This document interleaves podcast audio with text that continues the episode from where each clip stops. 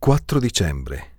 Per il piccolo popolo di Dio. Hai mai pensato a quanto sia stupendo il fatto che Dio abbia stabilito prima del tempo che il Messia sarebbe nato a Betlemme, come dice la profezia di Michea 5, e che la madre del Messia e il suo padre legittimo non vivessero a Betlemme ma a Nazareth?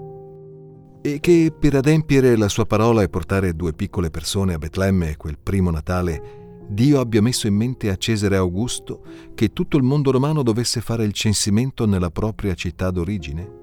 Un decreto per il mondo intero per spostare due persone di 70 miglia.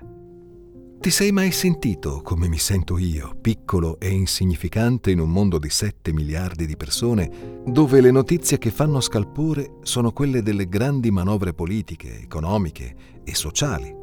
Oppure riguardano persone famose che hanno tanto potere e prestigio? Se ti senti così, non permettere che ciò ti renda infelice o demoralizzato, perché le scritture affermano chiaramente che tutte le grandi forze politiche, così come tutti i giganti industriali, senza nemmeno saperlo, sono guidati da Dio, non per il loro bene, ma per il bene del piccolo popolo di Dio e di piccole persone come Maria e Giuseppe, che sono andati da Nazareth a Betlemme.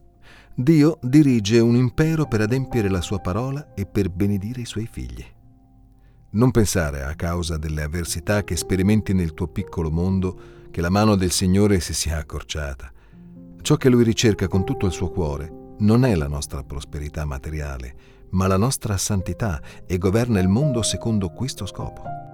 Come dice Proverbi 21.1, il cuore del Re in mano all'Eterno è come i corsi d'acqua, lo dirige dovunque gli vuole e lo dirige sempre per adempiere i suoi scopi salvifici di santificazione ed eterni nel suo popolo.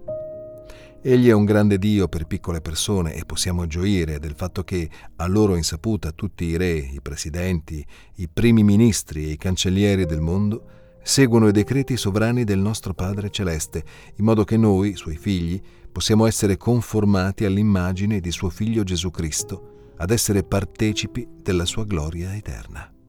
Questa meditazione è tratta dal libro La buona notizia di una grande gioia di John Piper edito da Coram Deo.